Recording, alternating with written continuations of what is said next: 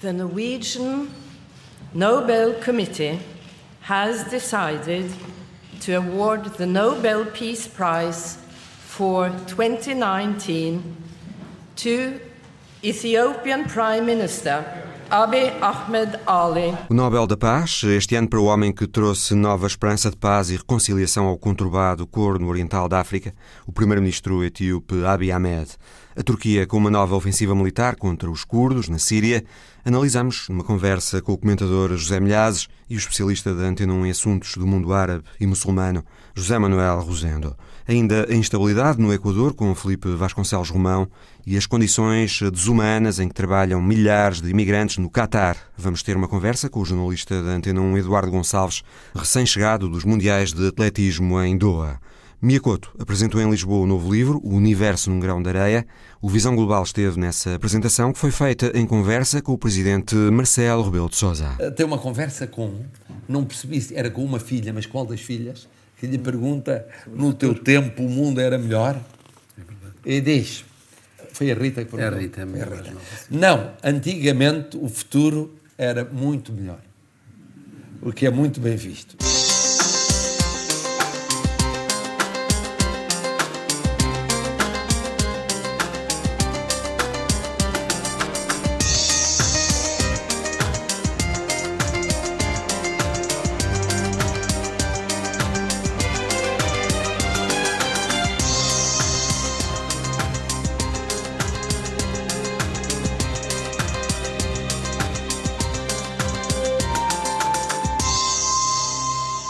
Marcelo Rebelo de Sousa foi convidado para uma conversa na Gulbenkian com Mia Couto à volta do novo livro O Universo num Grão de Areia, que reúne artigos e discursos do autor moçambicano sobre o estado do seu país e do mundo.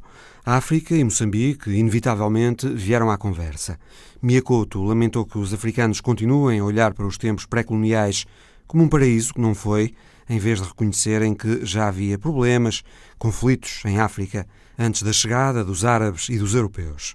Marcelo Rebelo de Sousa considerou que era inevitável os africanos pensarem assim durante o colonialismo e depois das independências. Bom, a minha visão que eu tenho sobre, sobre, sobre, sobre a África, sobre, sobre Moçambique, é que de facto há ali um, um grave crime cometido contra a África, não é? todo, o período longo da escravatura, não é? que causou um trauma que até agora não foi, não foi superado. Uh, depois houve, houve, o longo período da, da, colonização, que criou distorções enormes naquelas sociedades, não é?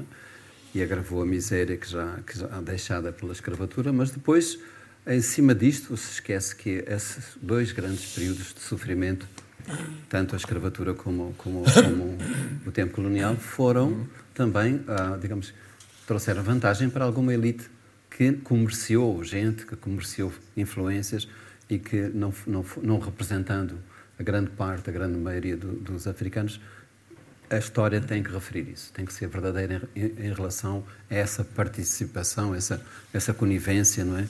Que muitas vezes se faz esquecer em nome de uma de uma África que foi que é idealizada ainda hoje, que é romantizada, não é? Que é construída como como um território em que não há conflito interno. Quando os europeus chegam, quando os árabes chegam, encontram uma África que é uma espécie de, metáfora do, do paraíso no, do, e, e, que, no fundo, menoriza a própria África. A África tem direito a essas situações de conflito que fabricam a história, tanto na Europa como na África. Toda a história humana é feita na base desses conflitos, da diversidade, das diferenças. Não é? Portanto, tratar a África como sendo uma coisa só, simples, em que tudo era, tudo era bom antes e depois tudo ficou mal, é, também não é bom para a África, não nos ajuda a pensar criticamente o nosso próprio lugar. No fundo, o que diz o Mieko é o seguinte: uh, os eh, pais da independência, ou das independências, acabaram por esquecer a África pré-colonial e concentraram-se, obviamente, na África colonial, no combate à África colonial e depois na afirmação perante, por oposição, à África colonial. Ora, a África pré-colonial tem estas, uma história, tem uma pré-história, tem diversidades, tem complexidades, tem problemas que é preciso aprofundar porque estão na causa remota, na origem remota, muita coisa vai ter. Mas eu pergunto, mas não era inevitável? Eu, eu admito que me diga, é inevitável, mas está a demorar muito tempo. Quer dizer, é inevitável, era inevitável que, nesse momento de ruptura, como todas as rupturas, e uma ruptura particularmente contundente, que houvesse uma, uma demarcação, uma contraposição e uma dificuldade e uma maximização do presente. Estamos a ver um presente e do lado heroico do presente. No 25 de Abril também aconteceu isso. É, é mais português, portanto é mais doce. Sim. Mas aconteceu, é natural. Há um período revolucionário, heroico e ideológico em que essa carga é muito forte. Demora 10 anos, demora 20 anos, demora 30 anos, demora 40 anos, demora muito, demora pouco. Mas não era inevitável. Era, eu acho que era, mas também ou, ou, há um momento em que, que a África tem que afirmar-se e tem que mostrar que existe, que os africanos têm história, têm cultura, corresponde ao que está a dizer. Isso é inevitável. Dizer, e, e, nessa, nessa, nessa batalha para dignificar um continente, é? os vários povos que compõem esse continente, se criou uma imagem uh, simplista do que tu queres. Artificial. Sim, exatamente. Era, era, era, tudo, tudo era recente, era, era, era preciso reduzir uh, essa realidade complexa a uma coisa só. Não é? Nós estamos aqui, a África estava, estava a dizer que existimos, não é? E, mas depois disso há um momento em que é preciso começar com, com esse retrato mais, mais, mais verdadeiro, não é? Dizer, somos muitos, é muito diverso, é mais complexo.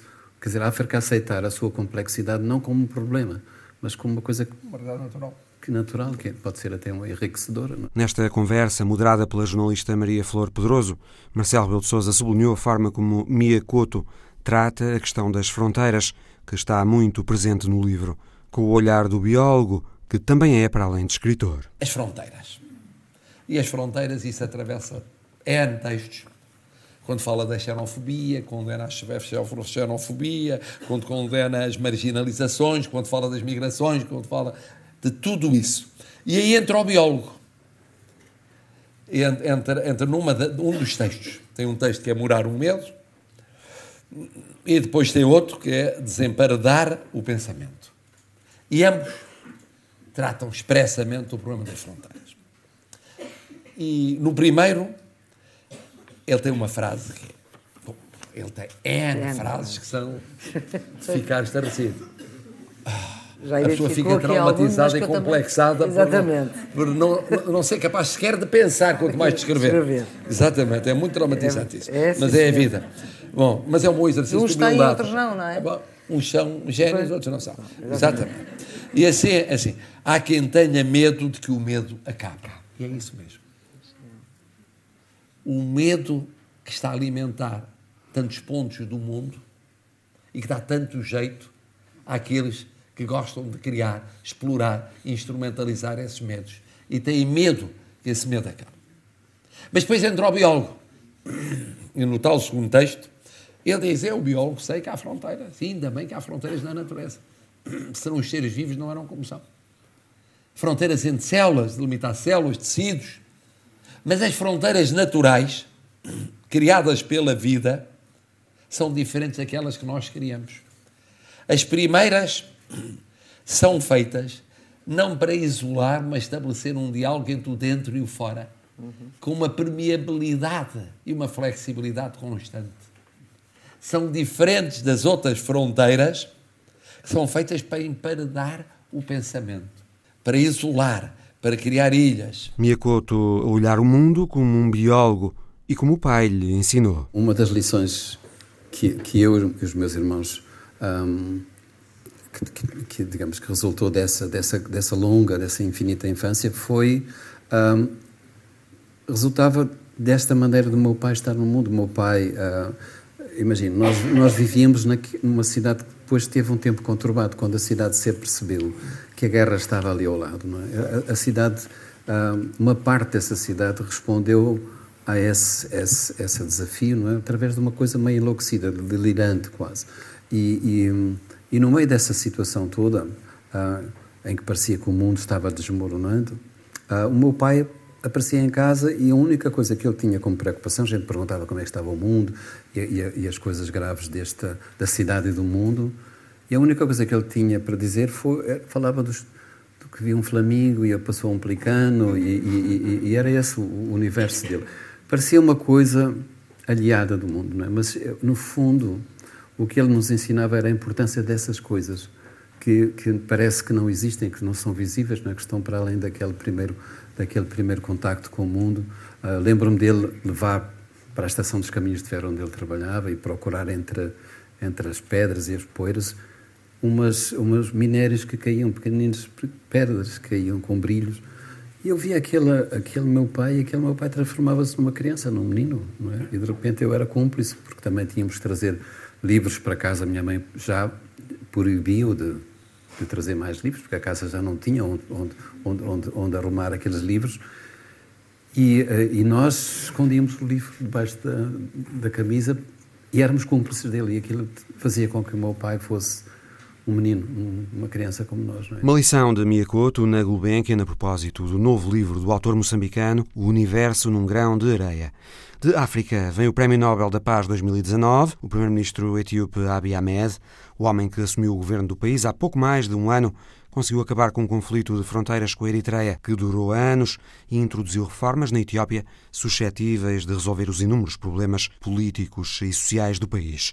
Há um ano, o Visão Global falou com a leitora do Instituto Camões em Addis Abeba e conselheira cultural da Embaixada de Portugal na Etiópia, Isabel Boavida, nos deixava a ideia de Abiy Ahmed como um homem empenhado em resolver os graves problemas entre etnias que assolam a Etiópia e um homem com as condições para fazer isso. É uma pessoa que fala muitas línguas, fala línguas locais. Fala tigrinha, fala amarinha, afanoromo, fala, fala uma das línguas do sul. E quando se deslocou, assim, a partir do momento em que foi, em que foi nomeado, deslocou-se por todo o país, fazendo discursos nas línguas locais. Isto parece ridículo, mas num país como, como a Etiópia, em que pode haver uma violência extrema, mas as pessoas têm uma ânsia de paz, e uma ânsia de, de uma vida tranquila e de uma vida, de uma vida digna muito grande, isto tem simbolicamente um valor. Uh, sucederam coisas terríveis, inclusive ódio, ódio puro, étnico.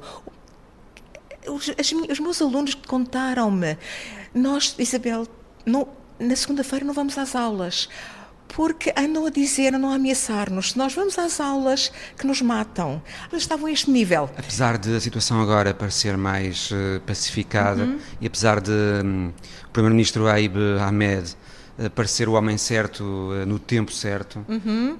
ainda há tensões. Ainda recentemente, num evento público em que Aib Ahmed esteve, houve sim, sim, sim. uma tentativa de ataque com uma granada em Addis Abeba. Eu é? estava lá. 23 de junho, uma grande manifestação de apoio ao Primeiro-Ministro. Absolutamente extraordinário. Estava a praça, uma praça imensa, a Praça Mascal, ou a anterior Praça Abiota, Praça da Revolução, estava cheia, cheia, milhares e milhares de pessoas, teriam para cima de 20 mil pessoas, mas, mas muito para cima, com certeza. E ouviu-se, de repente, um pum. Eu de onde estava imaginei, bom, isto foi qualquer coisa que aconteceu na, nas torres de som, ou qualquer coisa assim, e os grupos continuaram a manifestar-se, a cantar, a gritar o nome do primeiro-ministro, um, a chamar-lhe Abi Gobezé, Abi Gobezé, o bravo Abi. E vemos pessoas de todas as idades, novos, velhos, gente vestida à maneira do sul, com, com bandeirinhas oromo, gente com traços físicos do norte. Portanto, e, e, mesmo quando, quando, quando, eu viajei há pouco tempo para, para, para, uma região e também havia os carros têm, têm autocolantes com a cara dele, etc. Bom, essa, essa granada que foi lançada, evidentemente que era contra ele. Se o querem matar, usavam um, um, um sniper. Bom, mas é um sinal, é um sinal negativo. Agora, de quem é esse sinal? Muito provavelmente daqueles que estão a perder privilégios e que vão perder os privilégios de poder e privilégios económicos, porque na verdade há, está, está a desenhar-se uma grande mudança. O, o, novo governo, por exemplo, tornou pública uma lista de pessoas do seu próprio partido que tinham tirado proveito da sua situação política para ter grandes proveitos económicos. E isto, claro, não agrada não agrada, nomeadamente, eh, que já se sabia, mas não sabia quanto, nem, nem, nem, nem o que tinha, a, eh, a viúva do, do primeiro-ministro Meles Zenawi. E, evidentemente, nós podemos perceber que por, a quem é que está a desagradar muito diretamente. Agora, tem um, um enorme ah, uma enorme tarefa pela frente. A leitora do Instituto Camões em Addis Abeba e conselheira cultural da Embaixada de Portugal na Etiópia, Isabel Boavida, em declarações ao Visão Global, numa altura em que Abiy Ahmed ainda nem sonhava que viria a ser o Prémio Nobel da Paz 2019. Entretanto, passou um ano e o conflito interétnico na Etiópia não acabou, pelo contrário, o Comitê Nobel reconheceu, aliás, que sem dúvida muita gente vai achar que o prémio foi atribuído demasiado cedo, mas o Comitê justificou que os esforços de Abiy Ahmed merecem ser reconhecidos e incentivados. A seguir, a ofensiva turca contra os curdos na Síria, vista por José Milhazes e José Manuel Rosendo. José Manuel Rosendo, os curdos prometem resistir a esta ofensiva turca e tudo indica que irão fazê-lo. Tu estiveste com os curdos já este ano naquela região do nordeste da Síria e percebeste essa determinação deles em resistir aos turcos, que, uh, diga-se, não é a primeira vez que intervêm ali. É uma tradição que os turcos têm, é histórica, a resistência, a resistência curda. Uh, portanto, não é de esperar outra coisa. Ou seja, ou de facto a Turquia uh, ocupa aquela zona e consegue varrer, não sei de que forma, vou-me dispensar de dizer isso, mas consegue varrer os curdos, ou então vai ter problemas enquanto lá estiver. Uh, é uma convicção, uma convicção que eu tenho em relação a isso. Uma zona muito grande. É. São 500 km de fronteira quase, uma faixa de hum, segurança que a Turquia quer implementar ali, com 32 km de largura, ao longo dos 500 km de fronteira com a Síria. Só que parte dessa faixa já está ocupada pela Turquia, ou seja, essa faixa de fronteira, que é a zona curda, os curdos, quando avançaram para aquilo que eles chamam autodeterminação, autogovernação, não é? Uh, criaram três cantões, três províncias. Uh, mais encostada ao Iraque é a província de Jazira, a do meio é a província de Kobani e depois mais encostada já ao Mediterrâneo e à, e à, e à, e à Turquia, que, que, tem ali uma, uma zona mais baixa, é uh, o cantão de Afrin. E aí a Turquia já está. Hum. A Turquia já controla essa zona. Agora, o que quer controlar é a zona a leste do Eufrates, que é onde está Kobani e onde está também uh, uh, o, o cantão de, de Jazira. E deixa-me só dizer, em Jazira, por exemplo, existe uma cidade que é Kamishli, que está a ser bombardeada, onde já houve um atentado uh, que se supõe tenha sido feito pelo Estado Islâmico, com mortos, um carro armadilhado. E o Estado onde... Islâmico, que supostamente estava derrotado. Exatamente. E de onde já fugiram, e de onde já fugiram, dizem os curdos, já fugiram combatentes islâmicos que estavam presos porque a prisão onde estavam uh, foi uh, atingida. Nesta cidade de Kamishli existe uma coisa muito curiosa. Existem mais dois ou três pontos do Kurdistão, mas é onde convivem os curdos e o regime de Bashar al-Assad. Ou seja, os curdos controlam a zona, mas o Bashar al-Assad tem lá militares, tem uma base aérea e o Banco da Síria funciona nesta zona eh, nesta zona do Kurdistão. Portanto, então eh, os curdos é, não estão é, é sozinhos. Pois, uh, provavelmente, provavelmente não sei, mas se calhar não será de estranhar que os curdos, se forem muito, muito, muito, muito pressionados pela Turquia, acabem por fazer uma aliança, pelo menos tática, com Bashar al-Assad, porque certamente o presidente sírio vai querer combater esta invasão turca, não é? E essa aliança que poderá vir a acontecer num futuro próximo será natural, digamos assim, porque até agora nunca houve um corte, digamos assim, um corte radical entre os curdos e o regime de Assad. Isso pode significar também que hum, a Rússia pode vir a apoiar os curdos? A Rússia é um aliado de Assad? Poderá haver um apoio uh, da Rússia aos curdos, da Milhazes? Uh... já não houve uma condenação da Rússia a esta ofensiva turca. Exato. Houve apenas uma chamada de atenção da Erdogan, e, e, por parte de Moscovo. Eu, eu chamaria. Uh, Putin é, disse atenção. É uma luz verde disfarçada para que os turcos avançassem. Atenção ao, ao que estão a fazer, que não comprometa Exato. uma solução para a crise síria. Exato. O hum. problema ali vai ser equilibrar-se no meio daquela confusão toda. Porque o Zé Manuel Rosendo falou da possibilidade dos curdos e da Assad fazerem, digamos, uma aliança eh, contra a Turquia, mas a Turquia também é aliado da Rússia. E um aliado que Moscou considera ser de alta importância. Por isso, nós não sabemos, e é muito difícil prognosticar, é como é que as coisas se vão desenvolver em termos de alianças. Mas os curdos aqui não valem, aqui para a Rússia, os curdos não têm. Há muito que deixaram de ter a importância que tinham uh, no século XX, na era soviética, em que os curdos tinham forte apoio da União Soviética. E a Desde- Turquia tem importância para a Rússia. Tal como o governo sírio de Assad tem importância para a Rússia. A Turquia tem, por exemplo, porque a Rússia está a fornecer à Turquia equipamentos militares ultramodernos, como é o sistema de defesa antiaéreo, o- o S-400, por exemplo.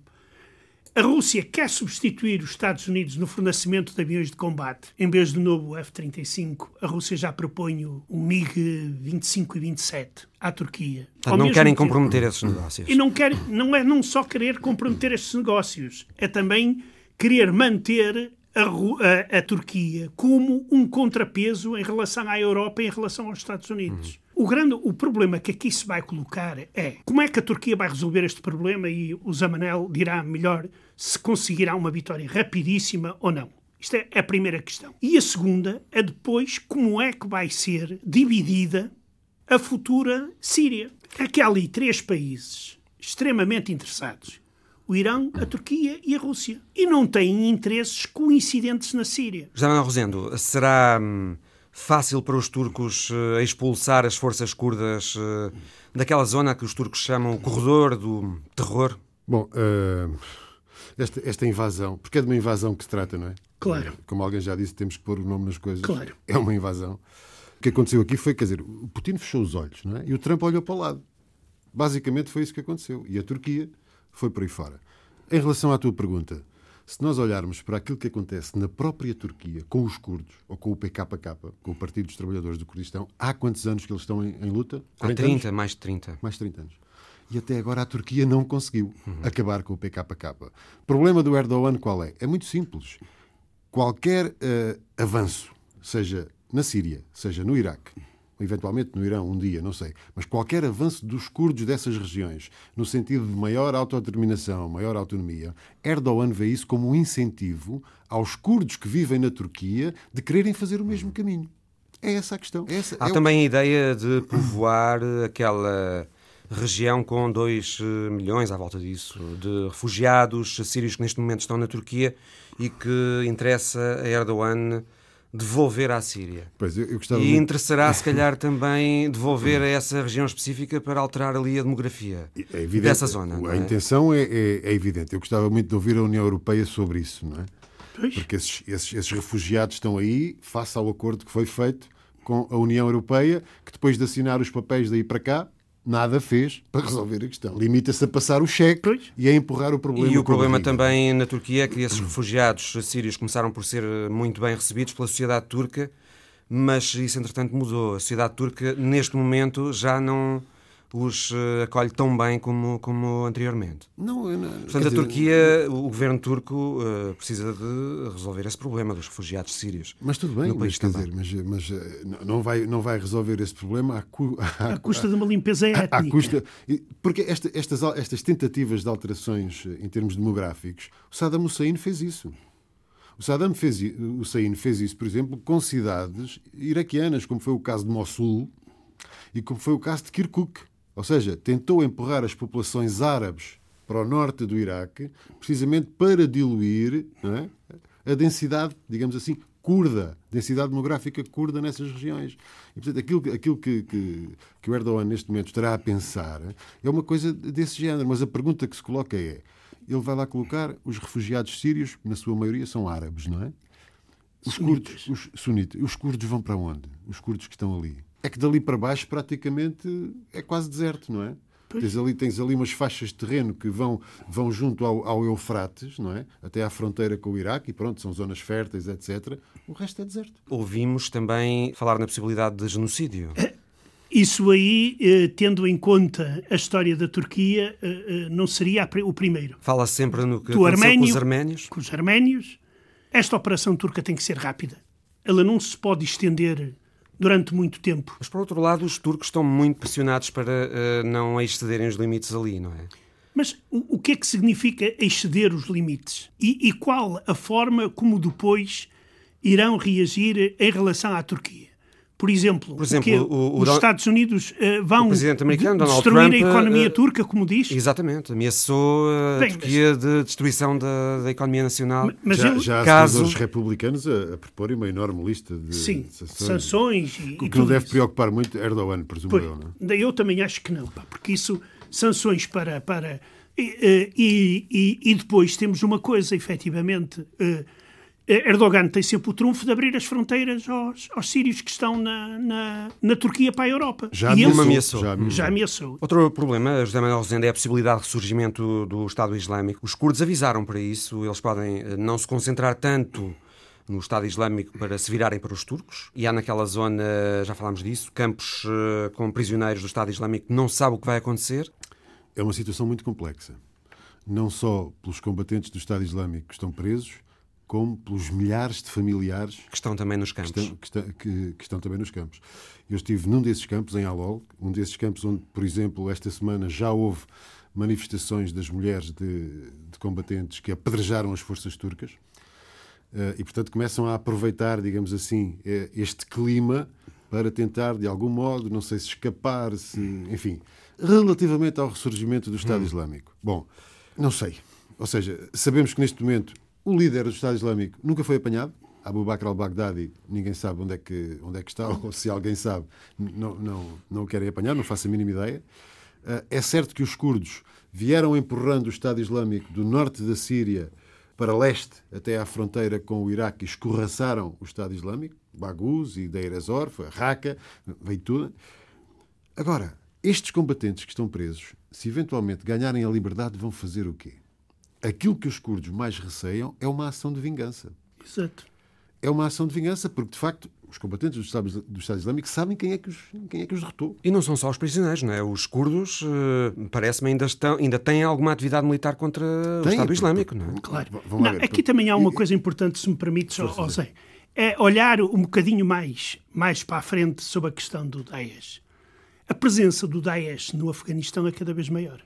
E daí que esta situação no, com o Daesh, muitos dos combatentes podem efetivamente passarem para o, para o Afeganistão ou para outras regiões. Mas esta preocupação com o Estado Islâmico, José Manuel Rosendo, digamos, não é só retórica curda uh, por uh, Trump ter decidido uh, sair dali, retirar tropas americanas dali. É, é, é uma preocupação real, quer dizer, isso pode, é um cenário possível, não é? Não, honestamente, parece-me que é uma preocupação real. Eu, eu estive, estive lá há uh, três, quatro meses uh, e nessa zona, é? as, as, últimas zonas que estiveram ocupadas pelo Estado Islâmico, uh, eu que andava com o meu tradutor e com, com, com o guia, que andávamos no, no, num carro civil, é? e fomos à procura dos curdos, estivemos com eles, com as forças democráticas da Síria, e a partir de determinada altura, quando começámos a descer a partir de Raqqa, mais para baixo, os curdos pura e simplesmente não nos deixaram ir sozinhos. Uhum. Meteram-nos dentro de um carro blindado, foram connosco e disseram-nos claramente: se vocês vêm para aqui sozinhos, levam, levam um tiro. Porque as células do Estado Islâmico estão por aqui. Ou seja, eles controlam o território, não é? Mas não conseguiram, digamos assim, exterminar o Estado Islâmico existem lá células. O que é que essas células vão fazer se sentirem liberdade de movimentos e se deixarem de sentir a pressão curda, que foi isso que os curdos disseram agora que deixaram de fazer, porque tinham outra frente. Tem que se concentrar nos turcos. É? Uhum.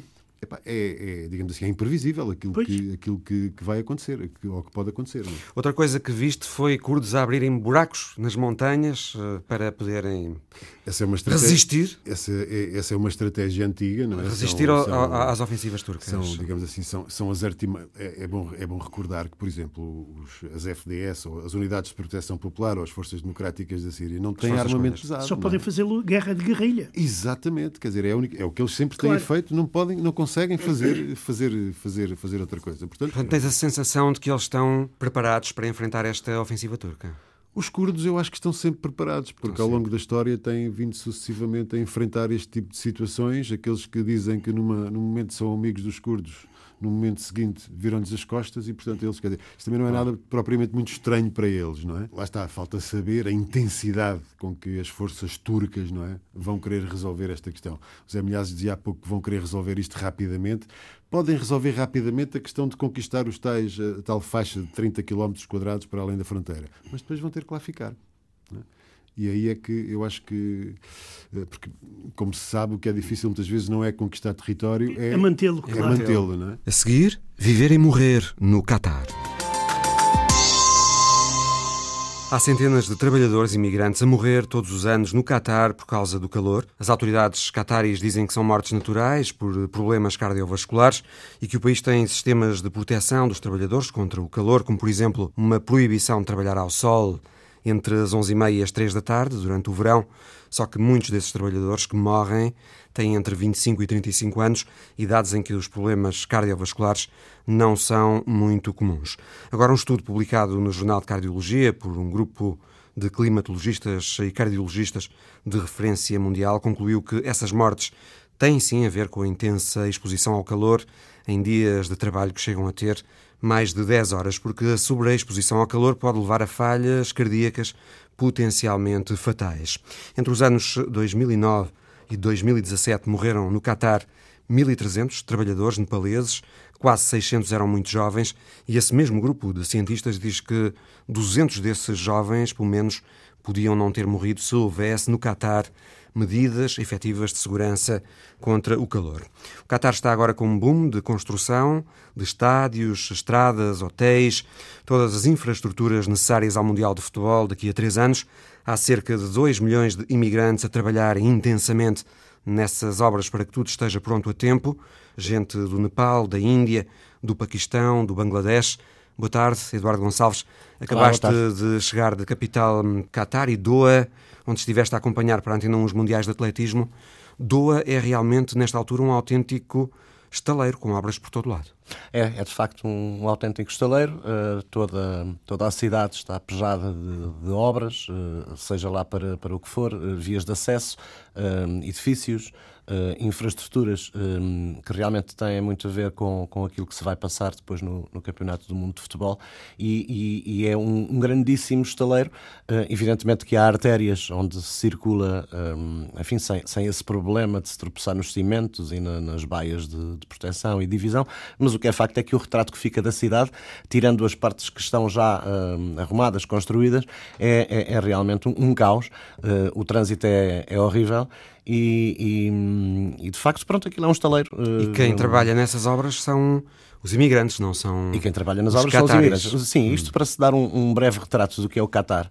O Qatar uh, tem 250 mil cataris um, que são pessoas uh, lá nascidas um, com privilégios que mais ninguém tem. Portanto, há 250 mil cataris e depois há 1 milhão e meio, 1 milhão 750 mil trabalhadores que vivem uh, abaixo de tudo. Eu já não digo pobreza. Faz parte desses privilégios, por exemplo, não pagarem impostos. Não, não é? pagam impostos. Aliás, uh, historiando a coisa, um, o que sucede é que em 1995 deu-se um golpe de Estado e o filho roubou o trono ao pai, aproveitando uma deslocação do pai à Europa. Um, quando o pai voltou, foi impedido de entrar no país e, portanto, o filho estabeleceu que iria uh, tornar o Qatar como um dos países mais ricos do mundo e mais prósperos para os cataris. E, de facto, um, empreendeu uh, essa tarefa com grande sucesso, aproveitando os recursos naturais do país, o mais importante deles, o gás. Depois, uh, claro que tem petróleo, claro que tem muito turismo, um, mas, de facto, aquilo é um. É um, é um um reino, um Emirato hum, riquíssimo uh, e que privilegia os tais 250 mil cataris que não trabalham, Uh, não vi ninguém levantar uh, outra coisa diferente que um copo de sumo ou um copo de água, porque não fazem rigorosamente nada. Não só não pagam impostos, como depois também são subsidiados pelo Estado. Ou seja, vivem uh, à conta do orçamento. Se não trabalham, hum, não ganham e bom, não pagam impostos. Ganham, Quer dizer, ganham porque o Estado lhes dá o dinheiro. do Estado e pois. depois aquilo hum. vai funcionando muito por hierarquias. Há os que estão mais próximos de, de quem manda, do califa, não é? e portanto é, é, é, aquele efeito de escadinha, não é? De, de, de grau de importância até na aquisição dos carros, por exemplo exemplo. As matrículas são diversas e são em função da importância que cada cidadão tem naquela sociedade. Sendo que os homens de branco, como nós chamamos os pinguins, os que andam com o traje uh, branco e com, com o turbante, uh, portanto, todos esses são diferenciados dos outros e, e cava-se ali depois um fosso que até é, é, chocante pela forma como tratam os, os trabalhadores uh, imigrantes que ali estão. Os trabalhadores imigrantes, os muito que trabalham mal, muito maltratados. Na construção, trabalham todo o dia, independentemente... E não só das... construção e táxis e, tu, e tudo mais, uhum. serviços. E na construção trabalham uh, duramente. Há, há pouco achei curioso essa, essa, hum, essa legislação, vá, que não trabalha das 11 às 15 uh, no horário do calor, no verão, atenção. Bom, uh, o Qatar doa é um inferno, quer no verão, quer no, no, no inverno, porque as temperaturas e a umidade são absolutamente terríveis. O trabalhador pode não estar exposto ao sol, Uh, para já não acredito nisso, porque vi alguns durante esse período uh, uh, nas estradas e a, e, a, trabalhar. Mas mesmo que genericamente isso funcione assim, eles não estão parados. Ou seja,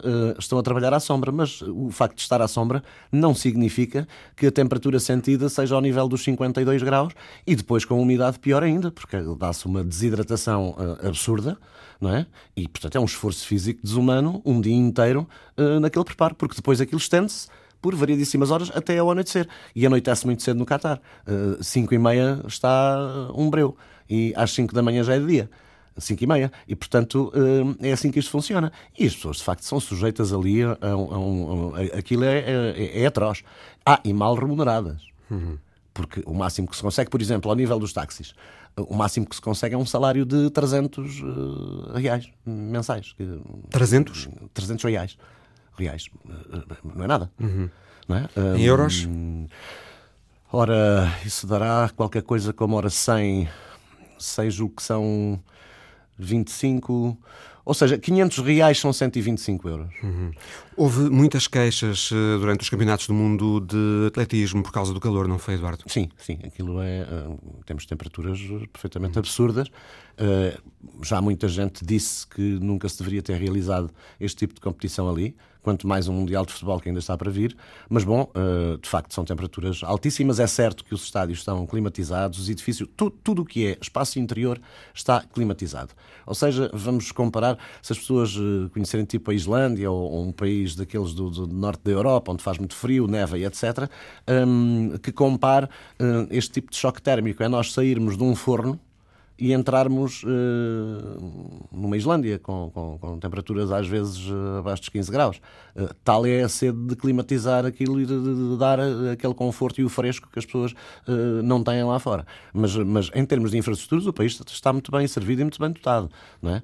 e é um país riquíssimo. Por exemplo, no, no terceiro centro comercial maior que eles têm lá, cabem não sei quantos quilómetros nossos. Não é? Aquele centro comercial até tem um circuito com água eh, para as pessoas andarem de gôndola e tudo. Portanto, aquilo é tudo em grande. Não é? Agora, hum, há uma elite que vive muito bem, não é? os tais cataris, os naturais, e depois os imigrantes vivem todos muitíssimo mal. Os investigadores exemplo... que apontaram uma relação entre as mortes de operários da construção no Catar e o calor também dizem que muitas vidas podiam ter sido salvas se houvesse um sistema de resposta médica adequado. Tu precisaste de ir a um hospital em, uh, em Doha, em uh, e testemunhaste que há de facto uma diferença de tratamento. Uh, se a pessoa é um imigrante ou, por exemplo, um catari ou um europeu. Ou um europeu, exatamente. E, e, e, foi isso. Eu fui, fui uh, eu tive uma conjuntivite e deixei aquilo ir andando, estive a tratar, a tentar ver se, se melhorava, não melhorou. E então, quando, quando uh, foi absolutamente necessário ir ao hospital, uh, era sexta-feira, começava a competição ao fim da tarde e foi mesmo necessário ir. Ora, calhei no Friday, que é sexta-feira, e à sexta-feira tudo fecha. É o dia da família e, portanto, procurei duas clínicas. Uma não tinha especialistas, a outra estava encerrado só com pessoal administrativo e, portanto, portanto, eh, mandaram-nos, ou mandaram-me a mim, para o Hospital Público de Doa, Uh, dizendo que, bom, isto não há de ser uh, muito complicado, mas 5, 6 horas ninguém lhe tira de espera, etc. Uh, porque está muito cheio, porque não há outros locais e tudo cai ali. e bom, mas vamos lá. E fomos. Fomos, bom, começámos logo por ver, antes de entrar no, no, no complexo hospitalar e naquela zona que, que, que eu tinha que, que, fazer a consulta, gente cá fora, em cadeiras de rodas, mal, mal acomodados, vi uma pessoa a tirar, a tirar sangue uh, e, e aquilo foi tirado à bruta, portanto deram-lhe um trapo para ele depois calcar e para o sangue não jogar, etc. E eu fiz a, a minha inscrição eh, com a credencial, claro, nós explicámos uh, porque é que estávamos ali, temos que mostrar passaportes, etc. Tem que ter um controle rigoroso, mas passadas essas formalidades, pensava eu que depois de estar inscrito que ficaria ali umas horitas à espera. Não, e eu perguntei, olha, desculpe lá, mas isto vai demorar muito, porque nós estamos a, a, trabalhar, vamos trabalhar, só para nós termos uma ideia do tempo que vamos aqui gastar. não, não, isto é já. E foi já. Ainda ele não tinha dito já, já havia outro funcionário que me estava a chamar. Eu depois fui para o médico, atendeu-me, passei pela farmácia, levantei os medicamentos, quarto de hora, 20 minutos estava na rua. E os outros, coitados? À espera. Os paquistaneses, os indianos, os do Bangladesh, eh, tudo ali amontoado uh, em condições absolutamente inenarráveis. Obrigado, Eduardo. Nada. Milhares protestam nas ruas no Equador há já uma semana a pedirem a saída do presidente Lenin Moreno. Moreno acabou com os subsídios estatais aos combustíveis, os preços do gás óleo, da gasolina, dos transportes, dos alimentos dispararam e as pessoas foram para as ruas exigir o fim dessa medida e a queda do presidente. Tem havido confrontos com a polícia, o Parlamento não funciona e Moreno abandonou o Palácio Presidencial e mudou o governo para a cidade de Guayaquil. São protestos semelhantes a outros que fizeram cair eh, outros presidentes no Equador anteriormente, Abdalá Bucaran em 97, Jamil Mawad em 2000 e Lúcio Gutierrez em 2005. Felipe Vasconcelos Romão, Lenin Moreno acabará por ter eh, o mesmo destino? Bem, o, o, período que se vive no, no, na América Latina é um período conturbado, mas já distante do período das ditaduras militares dos anos 80, que de certa forma presidiram depois também eh, e deixaram consequências eh, nas jovens democracias dos anos 90 e 2000. Atualmente, o contexto regional eh, é polarizado e nós temos situações que nos levam a crer eh, que aquela análise que fazíamos há um, dois anos sobre a perspectiva de um avanço eh, da direita, seja ela mais liberal, como a argentina ou a chilena, ou autoritária, como a brasileira, estariam a impor à escala continental ou subcontinental. Bem, o que nós estamos a assistir é que os últimos meses nos dizem, nos dão sinais contraditórios em relação a isto, nomeadamente com as perspectivas claras de uma vitória eleitoral uh, de Alberto Fernandes e de Cristina Kirchner na Argentina, uh, e uh, o que de certa forma abre aqui a porta a que velhas lideranças populistas de esquerda, como o caso de Rafael Correia no Equador, tentem aqui ter alguma esperança de regresso ao poder em países em que parecia que isso parecia estar afastado dos momentos mais dos, dos tempos mais próximos. Lenin Moreno foi eleito com o apoio de Rafael Correia, mas eles entretanto distanciaram-se. Lenin Moreno chegou a ser vice-presidente de Rafael Correia. Correia, há dois anos, apoia a sua candidatura, mas progressivamente a linha de Lenin Moreno tem sido uma linha mais em mais de acordo com aquilo que são as perspectivas recentes do continente, do subcontinente eh, sul-americano. Ele é eleito uh, à esquerda, mas vai mas virando à direita. Exatamente, começa a implementar, quer do ponto de vista interno, quer do ponto de vista externo, uma agenda mais, mais uh, vinculada com a direita e com, a, com as outras lideranças regionais. O, do ponto de vista externo, o principal sinal disto é o apoio dado à oposição venezuelana, em contramão com aquilo que tinha sido o comportamento do Equador eh, durante, durante o período de Rafael Correia, e depois, ao mesmo tempo, começa também, fruto de problemas económicos internos, a implementar uma agenda abertamente liberalizadora, eh, uma agenda de combate aos subsídios e às subvenções do Estado, nomeadamente aqui na questão em causa ao setor energético. Uma agenda imposta pelo FMI. Eh, que vem justamente da necessidade de pedir um empréstimo ao Fundo Monetário Internacional. 4 mil milhões de 4 dólares. 4 mil milhões de dólares, que nos pode parecer pouco face à dimensão dos empréstimos que aqui em Portugal beneficiou durante a crise, mas, mas que para, para a dimensão para o Equador equatoriana é muito, é muito grande. Depois, o Equador uh, tem, fica obrigado a esta condicionalidade, que lhe obriga a acabar com os subsídios, subsídios esses que são fundamentais para, para amplos setores da, da, da, economia, nomeadamente para o setor agrário, uh, e há então uma mobilização do campo contra, contra, este, contra este, esta, esta liderança. O que nós vemos é um Lenin Moreno que procura o apoio e procura surgir, comete, quanto a mim, um erro, uh, claro, dá uma noção de fragilidade ao levar o governo de Quito para Guayaquil. Uma cidade que está mais protegida pela proximidade do mar do que uma cidade que está no meio das montanhas, como Quito, uh, e por outro lado surge também com as Forças Armadas, uh, nas declarações que presta, surge respaldado pelas, fisicamente, visualmente pelas Forças Armadas.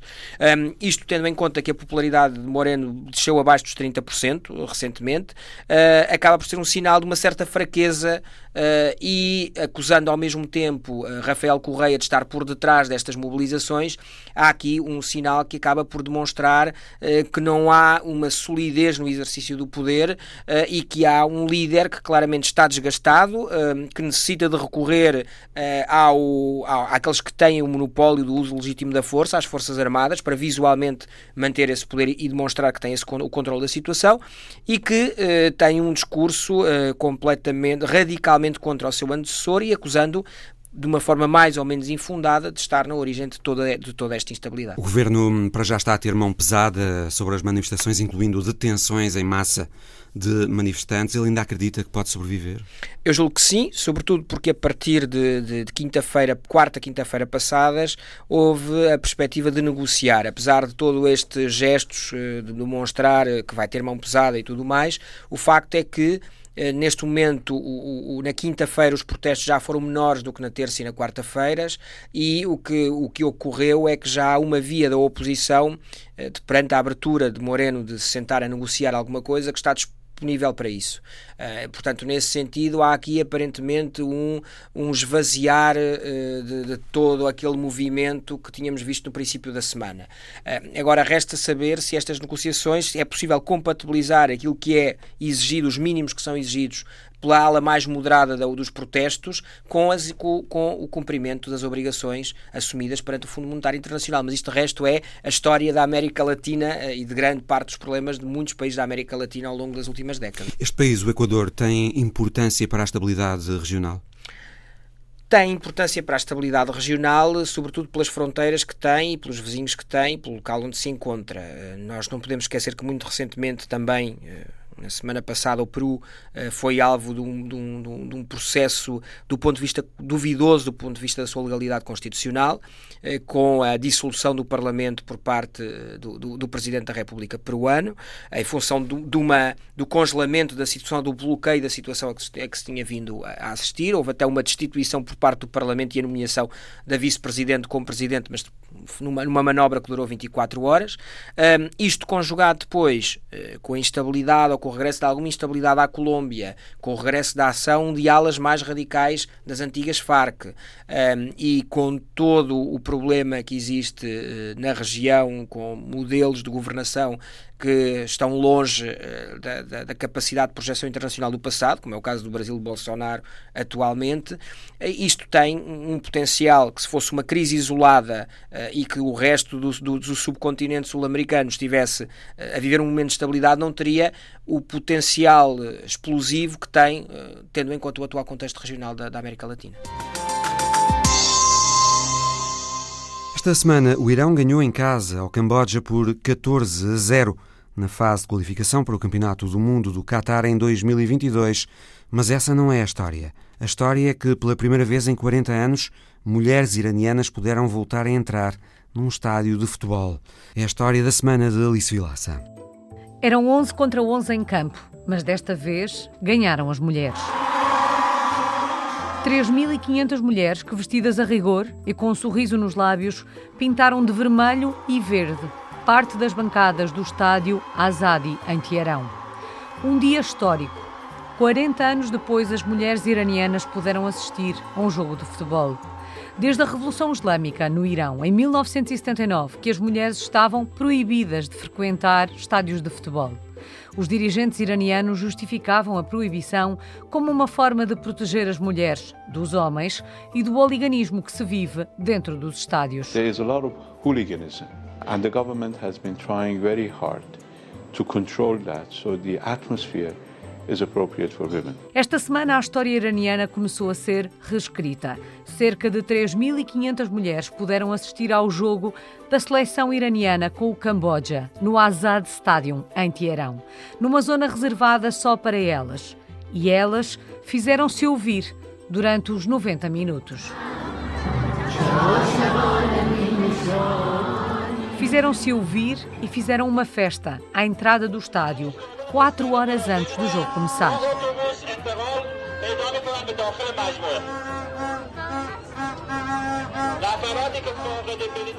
Fizeram-se ouvir durante o jogo. E fizeram-se ouvir à saída do estádio, porque a festa tinha que continuar. No fim do jogo, as mulheres estavam felizes mas todas diziam que esperam poder voltar ao estádio e assistir a outros jogos de futebol.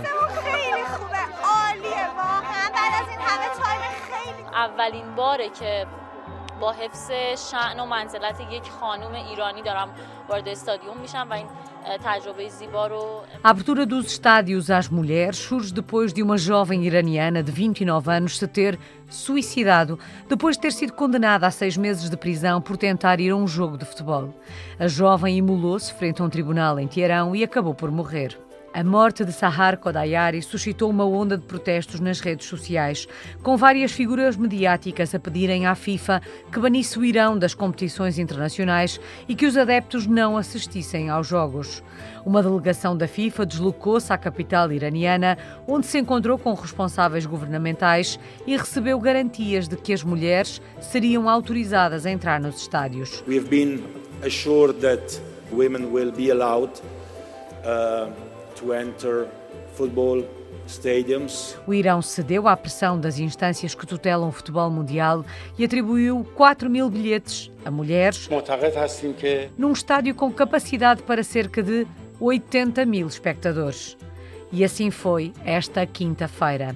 As mulheres iranianas fizeram história ao entrar num estádio de futebol em Teherão pela primeira vez em quatro décadas para assistir ao jogo Irão-Camboja. Um jogo de qualificação asiática para o Mundial de Futebol de 2022. As mulheres ganharam e o Irão também. 14-0. A história da semana de Alice Vilaça no final do Visão Global. O programa volta para a semana. Até lá.